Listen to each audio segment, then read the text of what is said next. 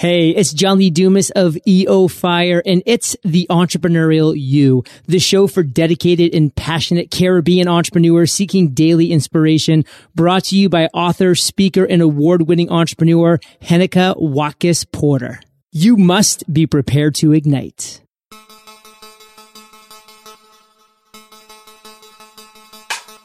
Coming up on this episode of the Entrepreneurial You, entrepreneurs should have their financials available, their current performance, one, yes, but also what are the plans? So, what's the projections for the next three years? And be able to speak to those investors about those projections and existing financials without even looking at them. Welcome back to the Entrepreneurial You. I'm your host, Henneke Watkis Porter.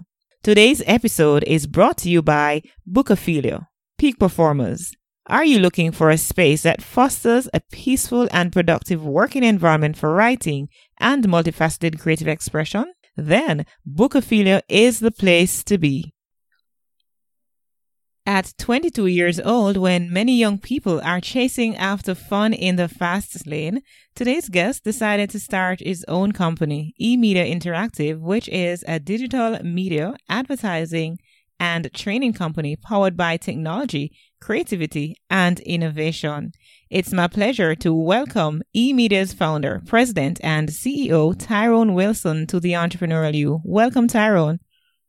Hi, thanks for having me. Great. I have a fun question for you before we get started. So, if you had a time machine that would work only once, what point in the future or in history would you want to visit and why? Ah, yeah. Um, fun question, but uh, a deep one. Um, I would say the, the 70s um, in Jamaica, I think that's a period where, you know, our music and cultural space began to, to take shape. Um, it would have been quite an exp- quite an experience to, to have existed in that period. Awesome, awesome. And of, of course, you're in the creative industry, so it makes a lot of sense for you. Now, let's get rock and rolling. what yes. was childhood like for you growing up? Um, for me, uh, childhood was fun. I mean, I grew up in the inner city, um, in Kintyre Papine, and you know, it's just one of the most memorable moments of my life. Just being that free, you know, roam around um, at the river, um, camp, you know, playing every single sport we we we came across. Um, you know, just kind of being there and experiencing that side of life kind of prepared me for everything that I that I face today. So, you know, I would say um, my childhood experience was pretty much um, a well-rounded one. But when you were growing up, you were saying that no, you know, upon reflection and so on. When you were growing up, what was your thought process like? What was your thinking like about your own childhood then? I mean, I always embrace it. I think, you know, um, one of the things that I, I learned growing up, um, especially being in an inner city community, is that you have to work twice as hard as the average person who don't grow up in, in such an environment. Um, you have a lot that you're, you're, you're, you're, you're trying to, to achieve. You know, one of that is just trying to be able to get out of the community and into something that presents more opportunities for you. Um, so we knew that, you know, the foundation isn't as strong. So, um, we have to work very hard just to set a foundation and then, um, trying to achieve what comes after. And for you at the time, were you always an A student or were you an A student? How are you academically? Uh, um, I think I've always been up and down. um, I definitely uh, was, um, you know, in primary school, one of the top students there. Um, I would say in my class at all times, at least top five. Um, when I went to Jamaica College um, for the first three years, I was, you know, mediocre in terms of academics, and then in fourth form, I decided to take it, you know, take it more seriously. And um, graduated as a top student, um, top student in fifth form, top student in sixth form. So yeah, I always had it in me, but never really embrace it. Only if it's competitive, that's when I flourish. Mm, okay, so you flourish in competition. So you mentioned that up to third form, you were pretty much, you know, a mediocre kind of student. I mean, what light bulb went off in your head when you decide, you know what, I'm going to have to make a change and, and do better? Light bulb. Um, or did did one ever go off in your head? You know, was it overnight that you decided, you know what, I'm going to I'm going to do things differently? So again, I think, as I say, it's competition or, or a challenge. My father instituted a little thing when when we started traveling, my brother and I. He wouldn't buy any shoes for us above the price of our average. right? So if my average was 40, I get a $40 shoes, right? And the shoes that we um, wanted were 70, 80, 90 dollars. So of course we had to get some good average to be able to get those sneakers or those shoes like the Timberland and, so, and those things. Um, so that kind of started pushing me to say, all right, boy, I need, I need these things. All right, so I'm just going to get some Payless shoes, right? Um, but then I think uh, in in fourth form we had a we had an accounting teacher who was um, uh, like me, loved the competition, um, and he understood and figured out how to work with boys or to work with an all boys school to get them to um, perform academically. And he instituted a very competitive system.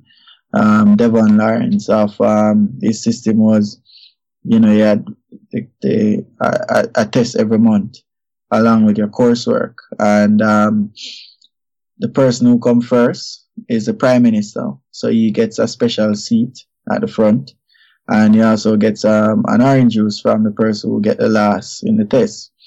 Um, and then the prime minister as his cabinet, which is consisted of that row of students who get the the other high grades, and then you know you have the opposition and, and those things. So it was uh, that motivated me, and ever since I I was the prime minister, um, so much so that I changed my name to Fidel ah! because you know I was just always beating them. I was always winning, and I said this is no longer a democracy, um, communism. You know, ah, I'm, I'm Fidel, right? So uh, I, I had that title of top accounting student throughout fourth, fifth, lower six, upper six, but it it transcend beyond accounts. Um, you know, it motivated me to to just be a top student in everything else. So um, in sixth form, I, you know, you know, luckily I was the best, the top student in terms of grades and the first student to, in that batch to get accepted. I got a pre, uh, a unconditional acceptance from UWI, um, saying no matter what happened in upper six, you're accepted in the institution. Um, and you know, those things were, were great for me. The, the level of competition and so forth that drive the success. Such an inspiring story. So fast track to when you were just 22 years old, you started your own business. How did that come about? I've always wanted to be an entrepreneur. Um, I think it started as early as primary school because um, my father always used to have some business cards and letterhead. Right? I don't see my father going to work um, at any point in time during that stage. But you always have some business cards, and it's a businessman. That's what is on the business card. Um, and the business name Rolex. His name is Roland, so call his business Rolex. Um, and you know, as a young boy that look up to your father and so forth, you, you know, when they are saying school, what do you want to be? you tell them a businessman, mm-hmm. right? So that's what your father, yes. right. So it has always been in my mind um, to become that. So it stayed there, and even though you know the the primary objectives have um, changed early, you know, at one point I wanted to be a lawyer. um, or an accountant. Uh, the, the, the, fundamental principle of it all is that I wanted to, even if I'm a lawyer, I wanted to own my own law firm. Even if I'm an accountant, I want to own my own accounting firm. And, um, you know, that interest in becoming an entrepreneur, um, you know, just continued to exist and uh, move from that to just getting right into it. And now take us through the genesis of eMedia Interactive from the conceptualization stage to where you are now. Right. So the concept of eMedia started in college. Um, I was a publications chairperson at the Guild of Students. Um, and I was and that's at, at, the University of the West that's Indies. That's at the University of the West Indies.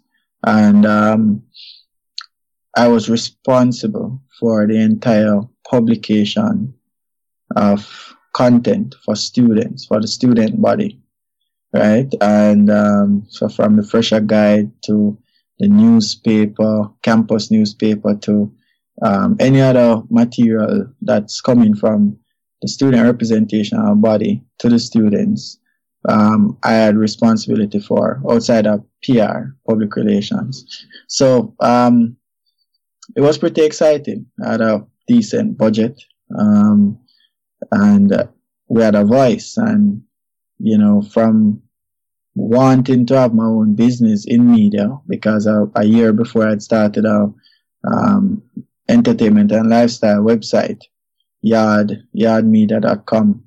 Um, you know, I got the opportunity and the guild to experience what it's like running your own business with, with actual money, right? um, and, you know, I just never looked back from then. I developed my business plan and, um, we, we pretty much, you know, got the investment, um, from Chris Williams, who is now CEO for Proven. And, um, we just moved from a, a small business to getting additional investor support from Sagicor investment. Um, we raised 350,000 US dollars um, to expand the business in video, um, original content, and so forth, and structuring a, a board of directors um, chaired by Richard Byles, who's the CEO of Sagicor. Um, and, you know, it, it just has really been quite an experience. Lots of downs and lots of and lots of up. On this note, right. we're going to take a break right here, and just to thank my sponsor. And then when we come back, I want you to talk talk us through how we prepare our businesses for investment. Peak performers. Success is something that we gradually work towards as an end goal, but we need to be in the right environment to make it happen. Bookophilia is dedicated to providing a space for book, coffee, and tea lovers, creatives, educators, students, and professionals who want ideas, innovation, and inspiration. They have a variety of high quality books, a cafe, events such as book launches, signings, and art exhibitions, and professional services uniquely tailored to your needs, culture, and tastes. Their environment provides for the full literary arts experience, allowing for multifaceted creative expressions. Find them on Facebook, Instagram, and Twitter at Bookophilia. Let's get back to our chat with Tyrone Wilson of eMedia Interactive. Now tell us, Tyrone, you have managed, as you alluded to earlier, allow your company to get an investment from Sagicor of 350,000 US dollars. That's yes. no easy feat, right? So mm. I want you now to take our listeners or our peak performers who are listening, take us through how it is we prepare our businesses for investment. Right. So um I think the best way to to you know um, advise of of fundraising is to walk through my own experience. Right. Um, my degree is in banking and finance. Um, and, you know, I'm running a creative business. And a lot of times people think that I went to Carimac and so forth. But I was in banking and finance, economics and uh, management departments, a joint program. And from that, I got a lot of exposure on how banks work or investment companies work, how the balance sheet look, how certain deals are structured, and um, the biggest part of the, the most exciting part for me in that program, banking and finance, was the finance part. And um, when when I was approached by Donovan Perkins, who at the time was the CEO of Sagicor Investment, I had no idea uh, they wanted to invest. Um, you know, I, I, went to a meeting at their request, and um, you know, we started having a discussion, and they were asking me about um, the business and you know what are my plans for taking it to the next level, and um, I think right there I was caught off guard, and you know that would be one of my first um, tips for aspiring entrepreneurs that are individuals are looking for funding is to always be ready. Mm-hmm. Preparation um, is key. Preparation is key. Um, and I was always working on what's next for my business. Um, so when when they asked, you know, for me it was a, a no brainer. I started outlining to them um, all the grand what, plans that you have, right? All the grand plans that I have for the business, right? And um, you know, we they like them and so forth, and the discussion moved to financing. So equity investment is always um, important. As a young business, that's the type of investment you need are things that they call patient capital. Individuals who are willing to put some funds in your business and, um, uh, you know, allow you the opportunity to explore the ideas and um, take some bets and um, deliver on what is needed. So I knew that whatever deal it is that we're looking from with Sagicor, um, has to be something that gives us room to grow. Mm-hmm. Um, and our deal wasn't equity, but it wasn't debt. It was a hybrid.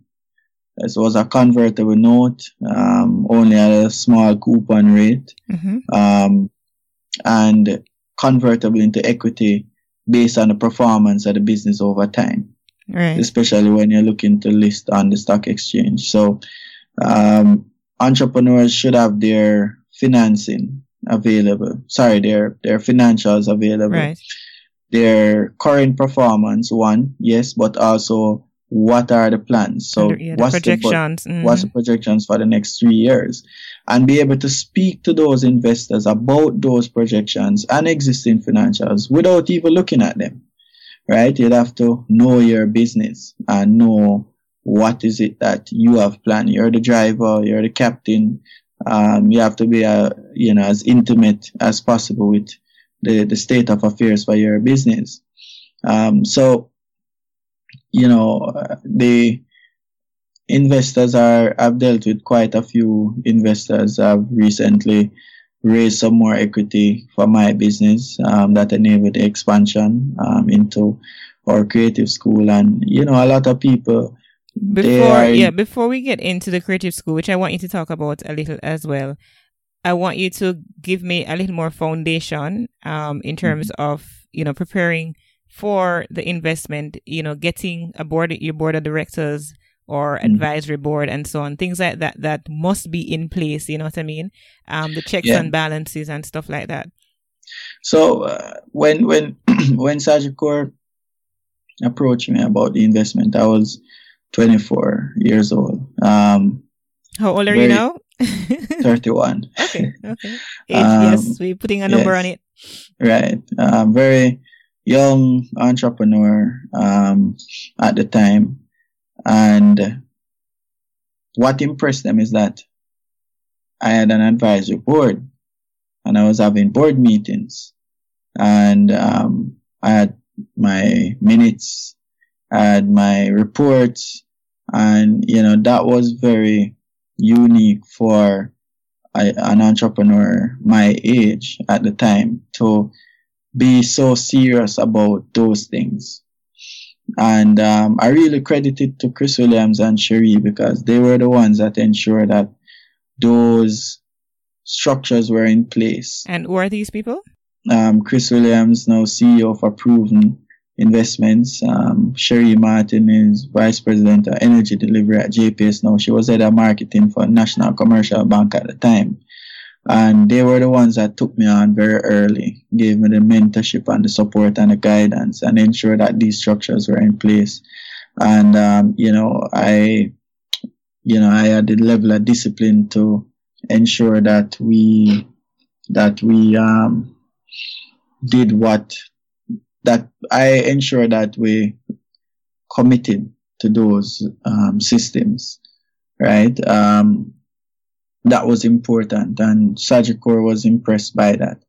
And right away they knew they were investing in somebody who, you know, who understand what it means what to be in business. Yeah. Right. And when people are giving their money, um, the level of responsibility that you need to display um, in a business. So that was a comfort for them. And so far, I've heard you talk about um, so two things that you've mentioned that really jump out is one, you know, your financials and making sure that you have that in place, and two, it's important to have a team in place. Um, it may not necessarily be a paid team, but have a team in place.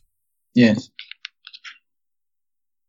Once those investors feel a level of comfort, you have to kind of hold hands and start to drive the process along. So I had an advisory board, but I knew that they would want a board of directors. And um, those were stipulations in the agreement. Um, and, you know, I moved right away to, to setting up that, um, to setting up that board. And, and, what were some of the considerations you were, you, you know, you had to think about when you were setting up your board? So when you look at, you know, setting up a board has a lot to do with the type of business that you have and also the type of support that the entrepreneur needs at the time. Um, why remember I was a young, um, a younger entrepreneur. yeah, you're time. still young.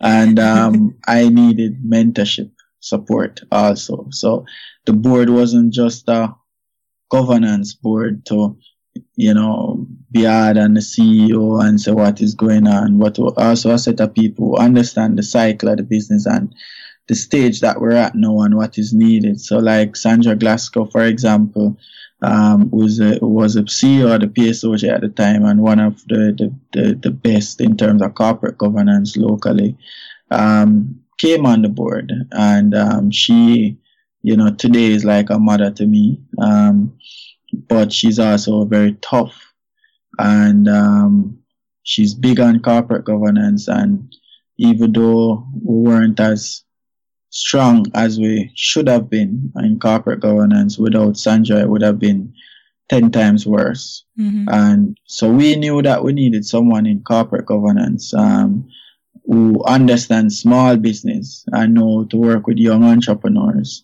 And Sandra was, um, you know, was kind enough to come on board. Um, literally. literally, right?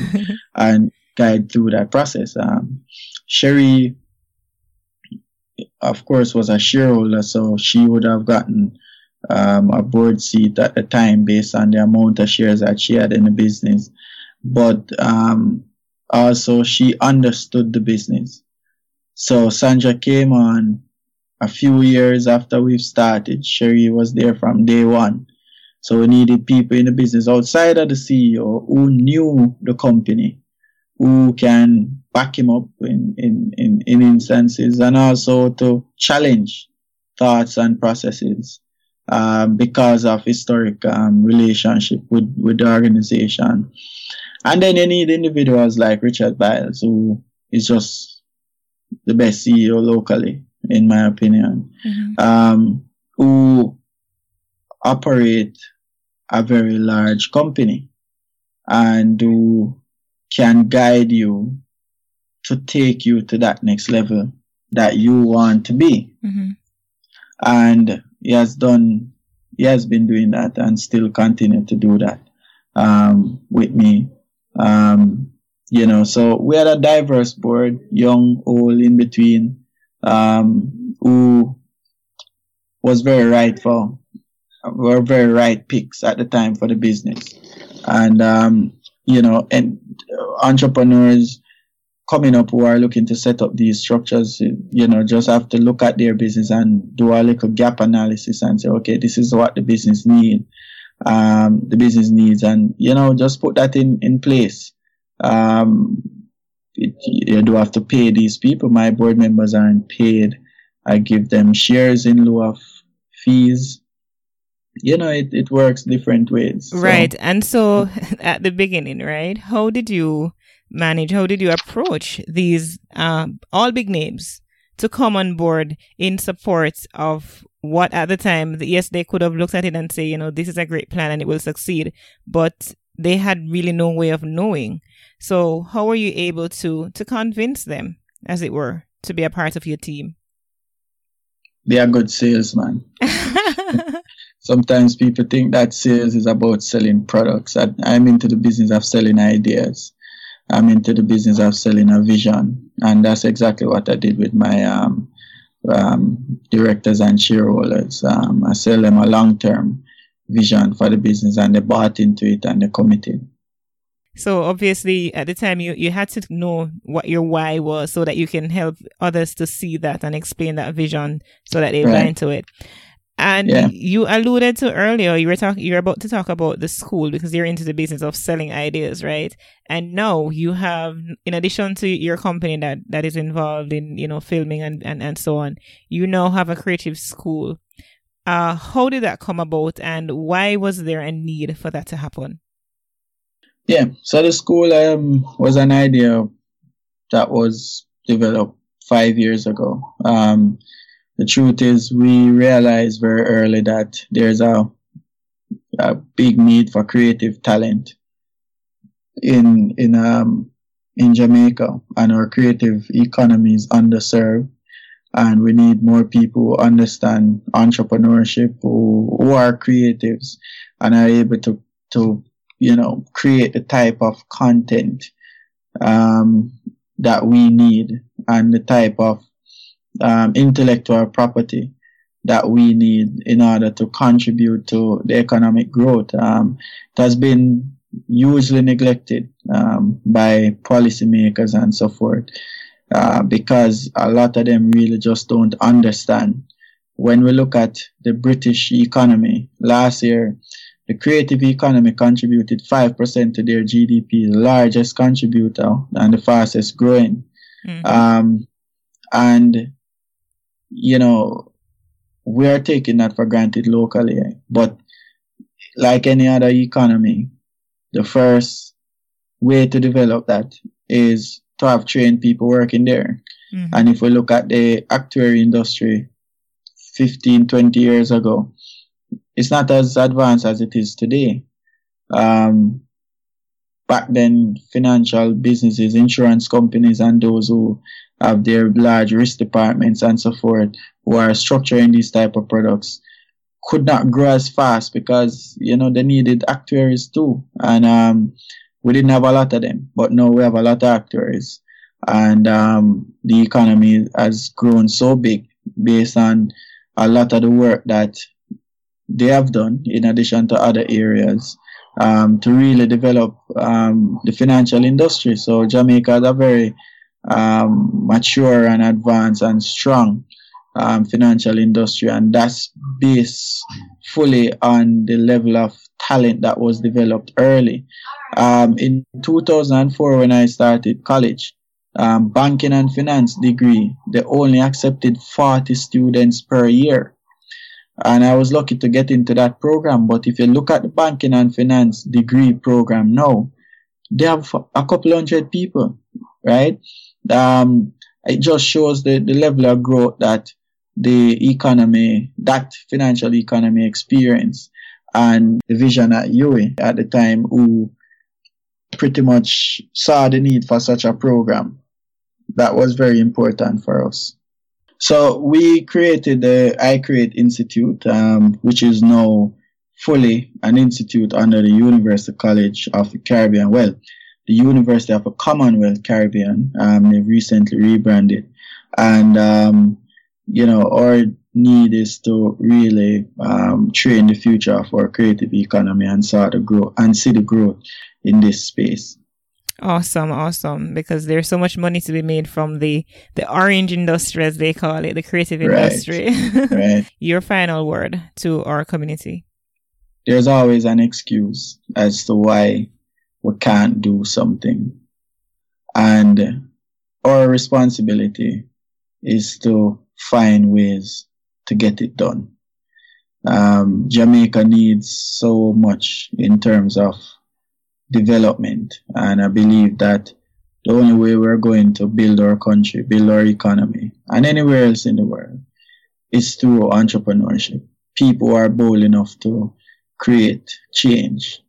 Um, and, you know, my circumstances would have said otherwise, um, but I decided not to listen and um, push to develop in the company that we have today. And I feel very proud about it and the work that my team has been doing over the last few years. So I would say, um, you know, just go after what you want to achieve in life.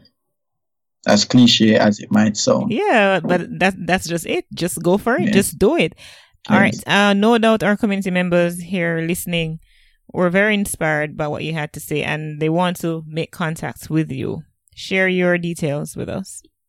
Yeah, um, our website is joinemedia.com, J-O-I-N, emedia.com. And our contact number is 876-665-0772. And our email address is info at joinemedia.com. And persons want to connect directly with you, Tyrone, on Twitter. Share your Twitter handle. Right. So, um, not sure if you want to follow my Twitter, but you can follow me on Carl Tyrone underscore W and the same on Instagram. Um, you can find me on Carl Tyrone underscore W. I am personally inspired by you, Tyrone. Um, I have Thank been watching very you from a distance, you know. Yes. uh, watching your growth. We we had a, an early encounter at some point when you just started, right? And Yes. I've, and I've watched you progress, and, and and it's inspiring to me. And I'm sure those listening, and as they even do more research, you know, into your company and who you are, they'll become even more inspired. So I want to thank you for spending time with us today. Um, we it, it was an awesome pleasure. All right. Thank you very much. I, I enjoyed it. If you've enjoyed this free podcast, please show your love and support by heading over to hennekewatkisporter.com and click in the subscribe in iTunes button. Leave your rating and review, and hopefully you will leave us a five star rating. We would really love that. Thank you to our peak performers for tuning in. Until next time, I'm Watkis Porter.